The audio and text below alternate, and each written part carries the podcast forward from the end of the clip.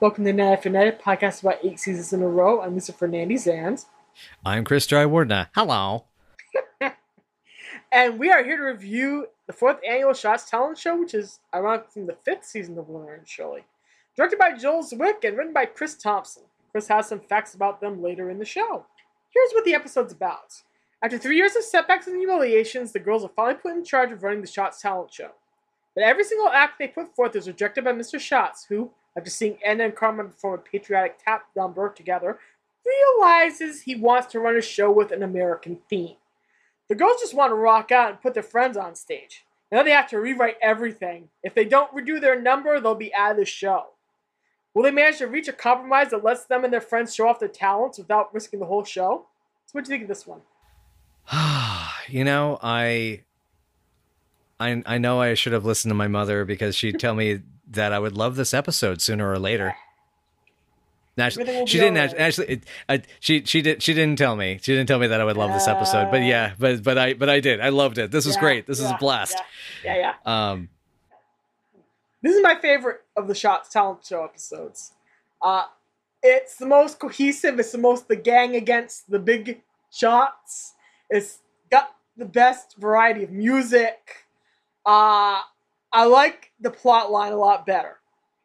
I would probably rank um, the third one second, the first one, then the third one third, the first one second, and then the second one comes all the way at the bottom because, in spite of the songs, uh, it doesn't work as well for me. But as, as in that would be season twos. Yeah, yeah, yeah, yeah. Where would your ranking go? Oh man, um, I'm still kind of thinking about that. I have a feeling this will probably end up being pretty high. I really did like, uh, I did like the second year, the the second yes. almost annual, which was season three. I, I'm not even entirely uh, sure exactly if it's just part of it. I will say is is Harry as uh, as as uh, the big shots was yes. a big uh, draw, yes. but I agree that it's missing something, yeah. and and that's and that's definitely a factor. The third third uh, the the third one, which was in season four, I didn't like very much, yes. to be honest. It was very well orchestrated gags, but the whole way of turning Lenny and Squiggy into heels just doesn't work for me. Um, yeah. they it almost like needed two yeah. new characters that were almost like the evil mustachioed versions of. I would have, I honestly would have been fine with David and, and David and and Michael in costumes with masks and fake mustaches doing heel versions of those characters that wasn't actually Lenny and Squiggy. And Lenny and Squiggy show up at the end and are like, "Ah, wait, what did we miss? What's going on?" what do you want from us? We're evil, evil. oh my god, yeah, exactly. Because that's the catch. They, the energy in that episode is very much like the Mads from Mystery yeah. Science Theater, and it yeah. doesn't, it doesn't work for them yeah, though. Yeah. yeah, they they get too mean they really get too mean in that episode. The boys get are too mean towards the girls. Girls are too mean towards the boys. That happens a few times on and off throughout canon, where it kind of just denigrates all the bonding they've done throughout the show, and it's annoying. It it's annoying every single time. But in this episode, everybody's united. Everybody's united. They just want to play some rock and roll music, and Mr. Shotz is like, "No, I must prove that Shotz is an American beer. It's American." It's American suds for your American head. this is, is his oh uh, my god motto. Um, but yeah, um, but th- I, but this one, yeah, I was just gonna say that this one, yeah, I mean, straight out the gate with the uh, introduction with uh, with Frank, my mom almost yes. nosered when the Laverne pop- puppet popped out. and you notice those are Mortimer Snerd and Charlie McCarthy puppets done up in drag. Mm-hmm. It's so mean in a way. It's mean and yet adorable. It's very frank because his satire of both the girls is gentle but spot on. Mm-hmm. they don't want to hear it. They don't want to hear it. And the fact there's even a tiny boo boo kitty and the, yeah. the, the little monogrammed L. Oh.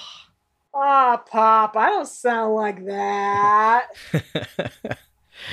oh God, Gerry Anderson would look at those puppets and weep. Um there is a slight resemblance around the elbow. Yeah, that's that is true. Uh, but yeah, and I do admire that they were able to convince him to MC again. You know, doesn't the audience love yes. when you tell them to shut up? yeah, yeah, yeah. Oh, I love everything about what that what, what the heck is going on with Milo and Bernice. Yeah, that is that that that's yeah. I mean, if I mean, because Milo hangs out in that costume a lot to the point Yes. that He has multiple animal acts. The year before he did something completely different. it's The year wild. before he was not Wild, a bear. Apparently Yeah. he just does dresses up in animal costumes and dances. So that's interesting. He was an original an original OG furry. I guess so. Yeah, Yeah. yeah.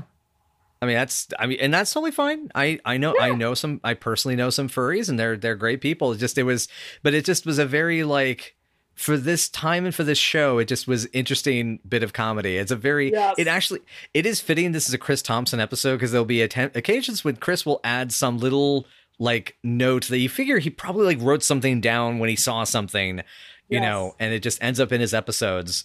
They they Yeah. often do, but yeah. but yeah, Dancing bear. Make man dancing bear.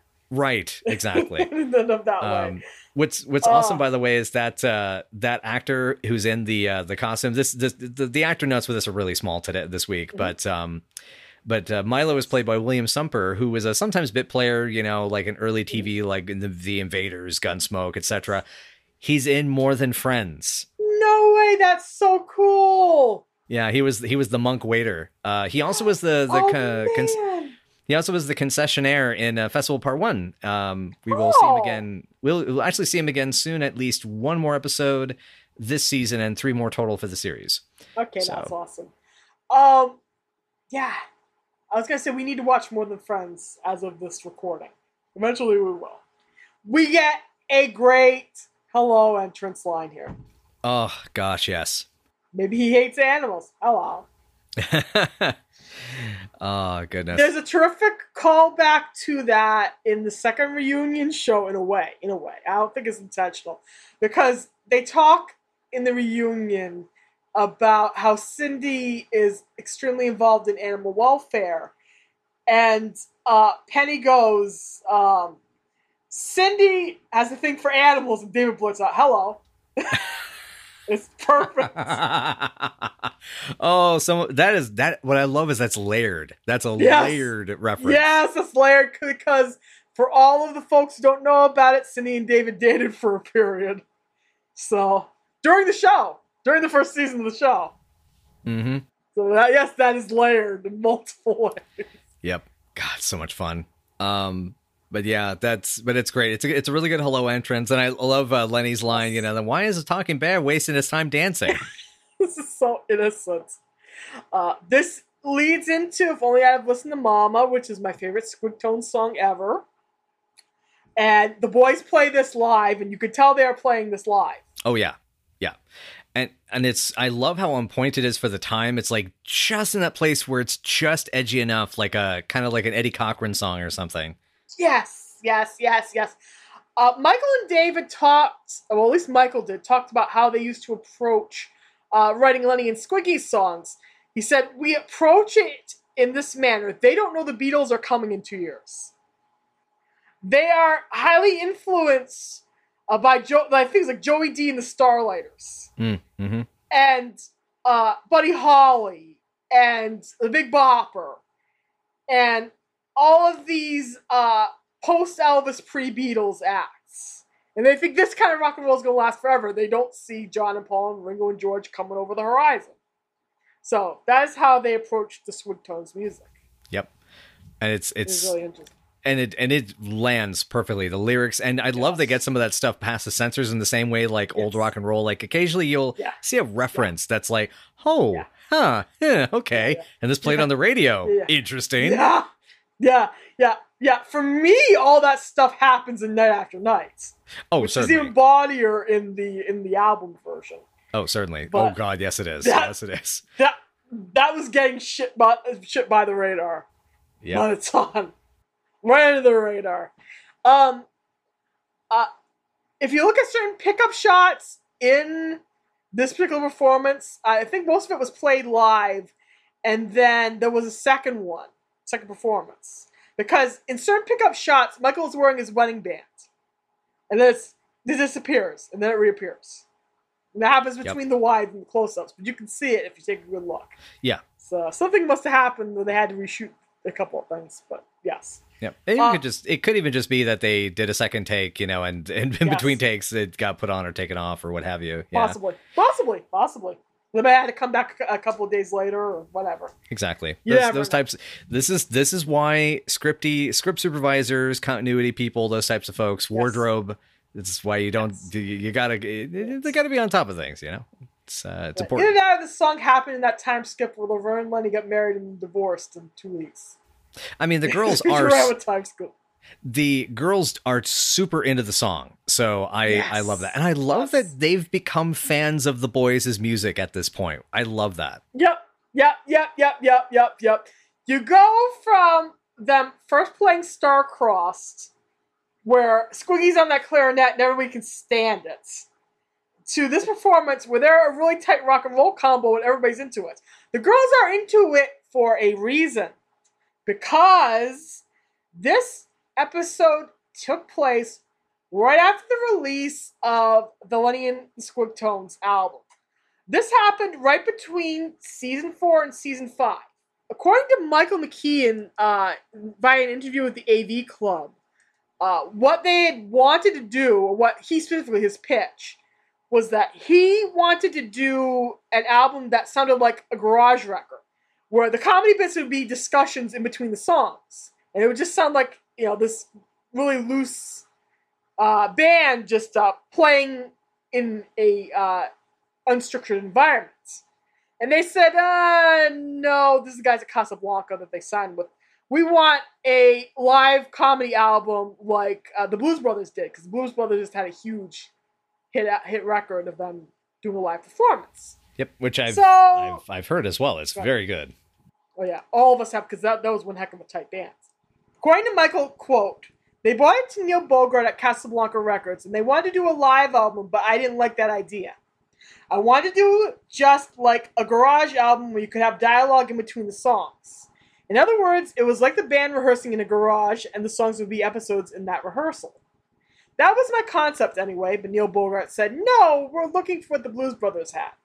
The Blues Brothers had a live album that sold a lot of records, so that's what he wanted to do. So we did this thing at the Roxy, and it was alright. You know, it was kind of a mess, but we fixed it up a bit, patched it up a bit, put it out, and it didn't do anything.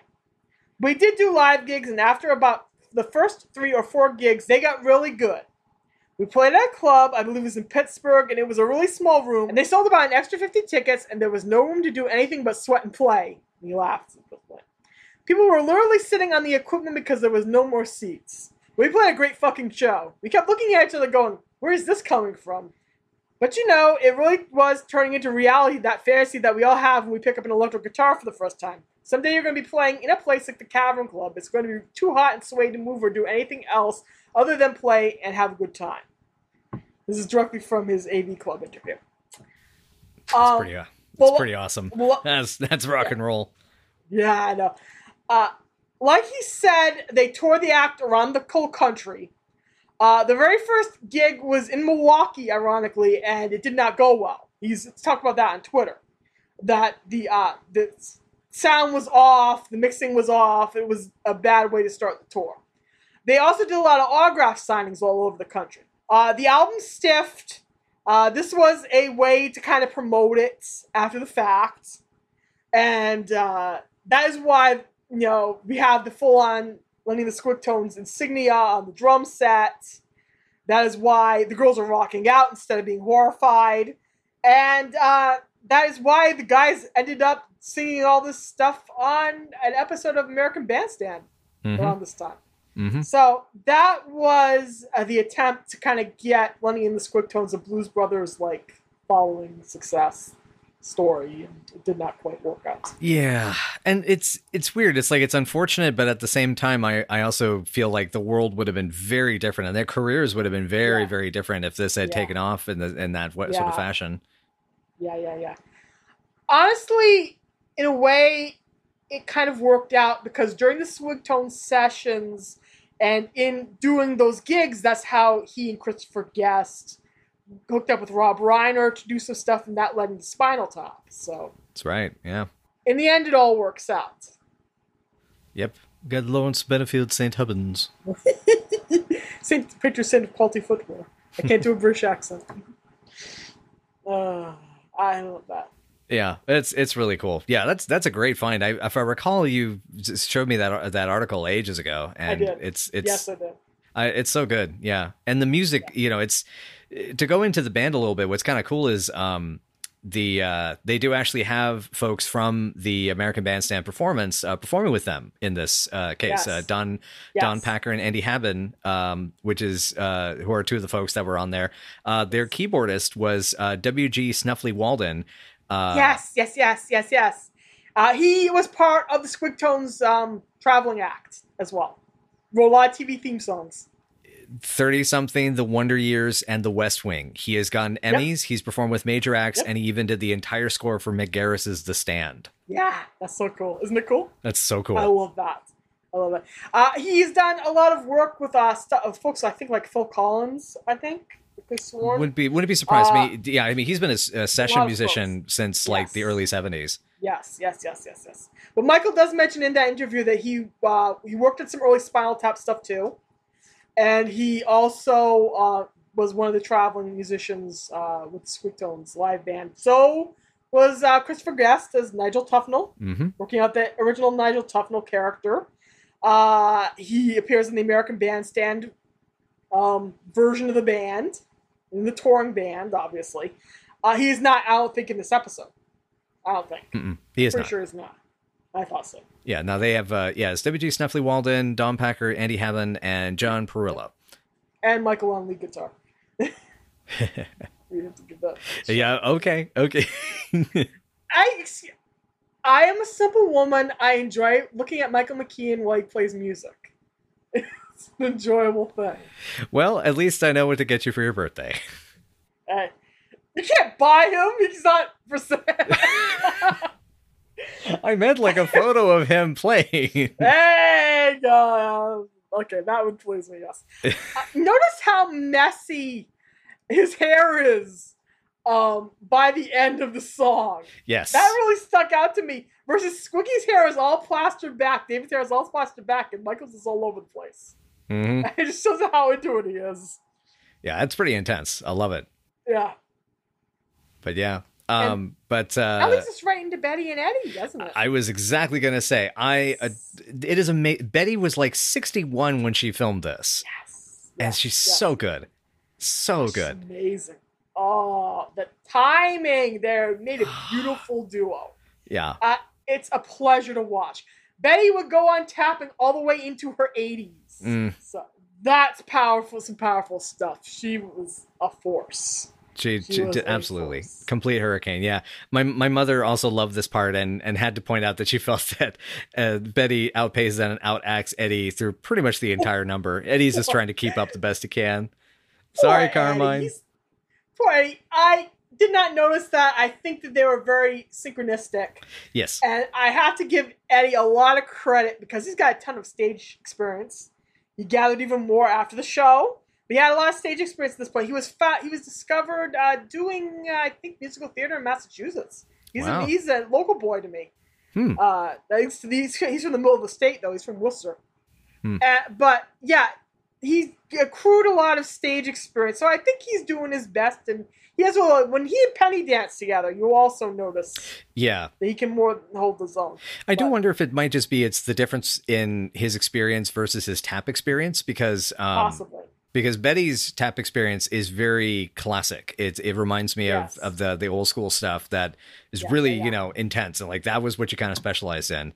Yeah. Um, but yeah, but I mean it's it still is a fantastic number. They're great. Their their singing is wonderful. Their voices are great. Yes. Um, the outfits are adorable. I love the long takes. Uh, it feels like some of it's even actual singing on set because you can kind of hear the acoustics of the space. Um, yes. yeah, it, it's, and I. I got, I gotta say, will I have to ask, will Laverne ever get over the fact that she has a new mom who's well Edna No. freaking Babish? I think she kind of gets used to it kind of around season six, but I love Salad Mom! It's so great. Oh, it's so cute. I love her. I love that entire bit. Of course, Mr. Shotz ruins everything. Yeah, because it's like I loved it. You're in the show because America. America. We need more American stuff in America. more flags, tiny flags, give it to me. And then the girl's entirely bizarre conversation about orange pits and trees growing out of the belly button, which comes out of nowhere. Yeah, yeah. Don't come crying to me when an orange grove comes crawling out of your belly button. That's not gonna happen, Cheryl. Uh, at least Laverne's reading Reader's Digest instead of True Confessions. That's true. Once. Yeah, it, wasn't it something you mentioned that it's like what? Why did what did she think Yeah. the story was actually about? Yeah, yeah, yeah, yeah, yeah, yeah. A, what did she think the story was actually about? And B, the fact that she actually thinks that True Confession stories are genuine. I have uh, friends, and my mother's best friend, who wrote stories for True Confessions that were bull honky. 100% bull honky. And they got paid for it. But yeah, eh, things in True Confessions are generally not real. In general.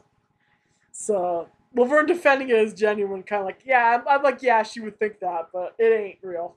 Yeah, Like, yeah. It's it's all there, there's the yeah. It's like reality television. yeah, yeah, yeah.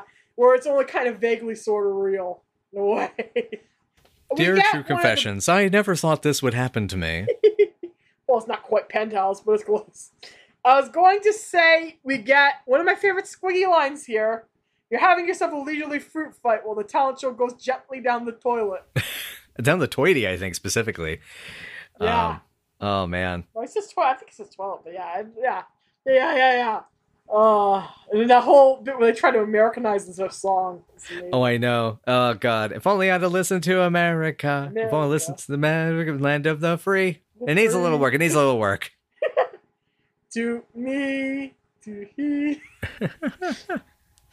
Um and I think it's kind of kind of cool. I I really love that this is such a you know we we talk we we gripe on this a bunch, but the gang against something, a universal enemy.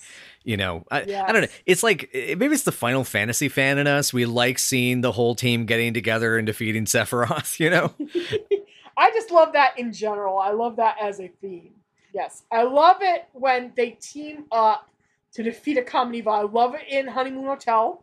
I love it here. Uh, I love it when the big enemy is the man, so to speak. The enemy is the man versus uh, it being Lenny and Squiggy, or it being uh, yeah, they're even even being their own inner demons in a way. So I really enjoy that. Mm-hmm. mm-hmm. Yeah. Yeah, it's it's really cool because it's it's a you know and and there's ways that they subvert it. I know actually rather soon we get to see an episode where this concept of them against the world gets subverted in a nice way. But uh Yes. but this is a very yeah it's a it's a great way of I think getting us on the side of these characters and also in this ca- case you're seeing their reactions to the situation. So you have this problem of okay, we need to make this American. We got to get into this, you know, Americanism uh, sort of thing and patriotism. And how do we do that? And they all are coming up with different ways. Like like Frank coming in, it's like great Italian ladies of America, you know. and uh and I love how Shirley gives her speech and how she realizes they're all Americans. And I love what is Yes. it? They uh, it's like Italian, Italian, I you know, Ger- German, uh, Polish. Polish. They At hate- the same time. They hate, hate the the Irish. They hate the Irish. Her, her, because they all walk out on her. They all Oh, walk yeah. out on her in mid speech. She's like, they hate the Irish. yep. Oh, totally. Uh, Um, but I love that. But again, it inspires Laverne. Laverne is inspired by this idea, and she's the one. That, so they they kind of all they all sort of collectively figure this out. You know that yes, that's an element. yes. Yeah, yeah. Yeah, my mom even pointed out that it became a pilgrim bear instead of a Russian bear for Milo. Yes, yes, yes, yes, yes. Milo and Bernice are. Uh, uh, it's just Milo. We only see Milo from here on in. Milo all done up as a pilgrim. Frank gets to dress up like Uncle Sam. Lots of shiny stars and stripes. And we get to hear the story of American history through the eyes of Benjamin Franklin. Well, it's, not, it's not really Benjamin Franklin. It's, it's uh, well, my father history. Old man history. Old man, hi- Old I have it written down. Old man history and little Lenny. Oh my! Um, his oh my, his very flat oh my's kill me every single time, and it's just great. More stripe. That is why I had to make a gif of that immediately. Uh, I, I still have that on my hard drive. I'm gonna use it whenever I can. I love the silverware. Civil War. The silverware. Oh, the Civil War. Uh, Well, even all the women dressed like fools, time marches on. and I also love the self-deprecating bit of, uh, and we wrote it, so you should all be able to understand it, which is a wonderfully, it's a self-deprecating line, but it's also the great little bit of commentary. Like this whole idea, like I'm kind of curious of your take on this because so we figure this episode's around like 1962 and it's like I, the timing of it is interesting because i like i wonder if there was someone in the writers room that's like if this is in 62 this is a time when americanism was rampant in the older set and Shotz is an older guy this is a guy from Yeah. you know we figure probably in his late 50s early 60s and so that would mean the dude was born in like you know 1900 1915 maybe and yeah. so you know it's it's just interesting to posit all of this but yet there's also the the sort of caustic remarks of how things are re- you know uh uh done Yeah, yeah, yeah, yeah, yeah. The boy's native cynicism or Squiggy's native cynicism in specific gets to leak into the script. That's really fun. Of course, and then there's also the immortal line, shut up, ladies and gentlemen, shut up. Uh, honestly, yeah, you you're we're not quite at the point where the civil rights movement has gained a lot of public traction. We're gonna get there though, because like 63, 64 is when we start. That starts becoming a thing in the media, in public consciousness. We don't have uh, the hippies yet questioning authority. Mm-hmm. Questioning the right the uh, authorities and the government yet. Mm-hmm. Yeah, the the civil rights movement is known, but it hasn't like fully yeah. exploded yet. Yeah, yeah, yeah, yeah, yeah, yeah, yeah, yeah. yeah, yeah. Where we are, uh, I think in like around in the uh, we, Kennedy's not dead yet. Obviously, we skipped Kennedy's assassination. right and because of the time and uh let me look up the uh okay bay of pigs will have taken place but the cuban missile crisis hasn't happened yet or it's uh, just about to Yeah, I think we skipped the Cuban Missile Crisis entirely okay in the time skip. I think. I think that gets lost in translation. I think. Yeah. So we kind of get that post bicentennial fever that happened a couple years, a few years before this episode aired. Uh, it's kind of like a weird time for them to go super patriotic. You think they would have done this, you know, in season two, because that would have been like more topical. It's more bicentennial. It's more mm-hmm look at America. Aren't we proud? Americans. That would have that kind of time wise that would have worked better. But otherwise, uh, I guess within the scheme of the show, Shotz is just you know this old fashioned dude uh, who thinks to himself, "Well, I made it this way. You all should be grateful and proud that you're Americans living in America." Probably his POV. Yeah, so I can see why that's why he went with this theme. That's why he thinks this theme is Yep. a great idea. Yeah, that's what it feels like. But um but yeah, I mean I, I really like the whole the showcase they do is awesome. The costume changes are Yes. adorable. Girls look amazing. David steals the entire scene. Even the gams of the gals can't distract from how Yes. good the boys are, and David especially. Yes. Yeah, David nails line after line after line after line in this episode. He has so much fun, uh, just you know, playing out Squiggy's uh, ri- disgust at the ridiculousness and fun of him, basically, Exactly. until he finally gets to rock out. Hmm Was it a catchy little war? Yeah, Michael does get some good lines. Yeah, Michael does. Yeah. Oh, certainly. Yeah. But but I mean, like, there's. I, I mean, I'm, I got to put this in a compilation somewhere. The first war was go- so good, we decided to hold another one. We called that World War Two. Was it a catchy little war? It's such a blast, and it's it's vaudevillian. There's a body all American fancifulness. Um, Yes. yeah, The girls work their orange tossing into it. yes, and then the, oh, drumming with the oranges. Yeah, Yes. Yes, yes, yes. Frank gets to play the trumpet, which we didn't know he could do mm-hmm. for this episode. So Oh, there's a lot of great stuff. Um, and then I love the line: "Was it the Cold War? Not even warm." good. when we landed, when we was it the was it the uh, was it the the space launch or something? I can't remember what the context of the. Uh, uh, yeah, they mentioned the uh, reference to the space race. Yes, they reference the space race. They reference um, what, is, what else did they reference? That I forget they re- also uh, they what else they referenced, but uh, it's of course the greatest invention, the greatest event in the history of America is the rock and roll. Woo! Everybody Yep. gets to rock out. And the girls get to wear great gold lame bodysuits. Mm-hmm. Cindy gets to take it so serious and it's exciting and yeah. intense and just that little bit too much. Yeah. I remember what Penny said, like I've said, had mentioned before, that Cindy absolutely took her singing on the show seriously. She took uh, vocal lessons mm-hmm. so that she could do this well. Yep. And um, that ultimately is uh, what occurs in this particular episode. Yep. Oh yeah, the hurrahs especially. The hurrah, you know. Hurrah, hurrah, hurrah. Yep. Men will shout. Shout. And and we'll oh, goodness.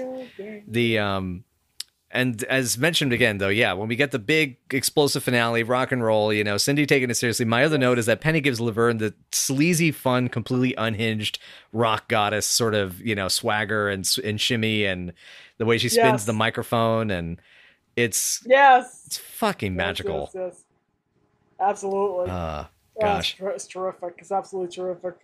Yep. It's yeah, it it's interesting. It's definitely American in the strange way, not just like in the mythology, just like in the personality. The the, the, the I love and I actually love how the self deprecation is very mid century '60s and it's kind of scrappiness. You know, this blue collar scrappiness. Yeah. I I'm yeah.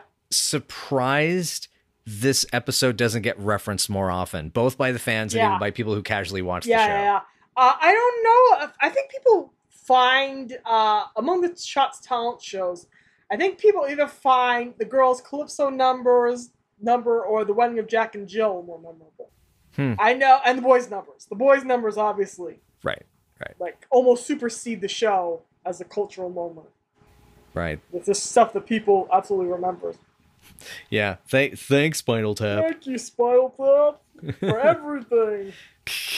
like even though beyond people looking at uh, Lenny and Squiggy as a uh, precursor to Spinal Tap. Um, it's also a moment in the cultural zeitgeist where people go, "Well, I only watched Laverne and Shirley for Lenny and Squiggy, and forget the girls." You get that. Yeah. Sometimes. Oh God. yeah. yeah. Yeah. So yeah, we're recording this in July of 2020, 2021, and we've yes. been seeing a lot of that talk on Twitter, and our our friends have been kind of going, uh, "Kill me," because it's because that's the thing is, I mean, we obviously we are more invested in the show, but it also is like if you watch an episode from the first like four years, four or five years of the show, like you can't disregard the girls. You're not just watching it for Lenny and Squiggy. They're a great part of the show, and some of the best yeah. material is from them. Yeah.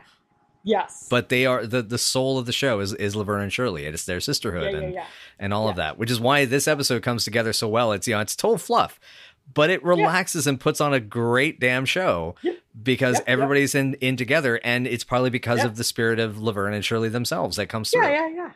The show falls apart in season eight because we lose major characters. The wheels come off because it needs all four of the characters. Really is why. They try to spin off Lenny and Squiggy like four different times or something around there. There was one pilot that actually managed to be filmed. And apparently according to Eddie Mekka, who was there at the time, uh, it was all frosting, no cake. If the boys are the frosting to the cake that is Laverne and Shirley, the boys are the girls are just a pile of frosting. And that's according. That was according to Eddie. Yeah, and he actually I, went to the pilot taping. Right, and so that makes sense to me. Like I can totally yeah. see that because I I, I love Lenny and Squig, but it's like you'd have to do a lot of work on those characters to really flesh them out into being the leads yeah. of the show. Like just as characters, as actors, they would have been great, yeah. but but it yeah, it was missing. It would have missed something. And as I think you're right, there's there's like a balancing act within within the show like this. Honestly, the boys get there more by like season six, season five, even the at season six, season seven, even by the end of season five, you're gonna get a lot fleshing out with Squiggy and Lenny. Honestly, like all they needed was uh, a little more depth, even though the boys were very resistant to adding depth to them. Because uh, they laughed at the idea of adding depth to the Lenny Squiggy characters, at least back, all the way back in like uh, 78 and that we we interview we interview that they did. Oh yes, yes. they did an interview with Oui. We we. Yes the nudie magazine. Oui. Uh. Wait a minute hang on. They, you, can't, you can't, you can't say idea. you can't say that name. Nobody says we I thought we've watched EGOT on MST3K. We know this. Nope, I says we. You can't say we. Okay, among all of the girls' outfits in that talent show, which one's your favorite? Oh, that's tough. I love the uh the the Civil War dresses and I do love the Revolutionary War um kind of uh um almost like can can dancer ones with the Yeah. really leggy like stockings and heels. Yeah, Those are really Yeah. cute. Um, the Yeah. the gold uh the the gold print you know type um thing for the rock and roll is really cool though. It's very cool in a very Yeah. like almost anachronistic um material sort of way because admittedly there was you know definitely some wild rock and roll outfits in the 60s that were like that yeah, yeah, yeah. um yeah, it's very 70s. It's very disco. it's very disco yeah i was thinking like that would be like i could see like blondie or the runaways wearing something like that Yeah, yeah, yeah. Yeah, yeah, yeah. Especially Cherie Currie would uh, rocked that outfit back in the day. But for me, it's actually the 1940s outfits with the huge perms. And I keep looking at them and wonder how long it took to get those either those wigs or get their hair set and then uh, unset. yeah Because I, I sense that the uh, hair for uh, this episode was what required um, reshoots or um, parts were filmed later. I Those are my guess. suspect those those were wigs, and depending on the complexity and depending on the complexity of the cap, uh, that would be the main thing is how fast they get it. Because obviously the whole performance isn't done live in a single set, you know, because they would have yes, to, yes, yes. yeah, it's take after take basically of those different segments. But but yeah, no, I'm. I'm not surprised that's the one you went for though. That's that's actually that's really cool. But yeah, those were great. Those Yeah. was cute. Um, Yeah, they're cute. I like those. Yeah, the I guess what it is is just the the outfits are a little too uh, busy for me, and Yeah. I'm not a big fan of that perm look. It just always Yeah. comes off as like kind of the way that like when you saw the I Love Lucy episodes or Lucille Ball stuff in color in the 60s and 70s, where her hair was like frizzy and permed to the point of comedy. Like Yeah. it it comes off as a joke, not as like cool and attractive and awesome. You know. Yeah, well, well, eventually, I, I think Penny got a perm like in the 80s. So this is kind of like presaging her real life chair I'm- choices. I'm gonna I'm gonna I'm googling I'm googling. I'm Gonna use the Google. Uh, it was somewhere around when she was on David Letterman, I think. I think. Uh, I can't find any of them. I can find, I can find Sally's. Okay, yeah. I, Yeah, And of course, we get that awesome tag scene where Milo beats the hell out of Mr. Shotz, but not really. It was implied. It's It's a- implied he eats them. yeah. He could eat. Yeah, he eats them. It's and that's what I. He's, he's dead now. Yeah, he's yeah.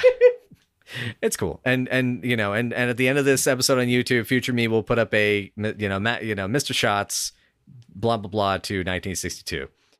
We'll we'll come up with a we'll come up with an age for him. Mm, good beer. Damn good beer. All, sorry, all of it. uh, Our beer is American. American, American beer from America. Yes, there you go. Anyway, um, yeah.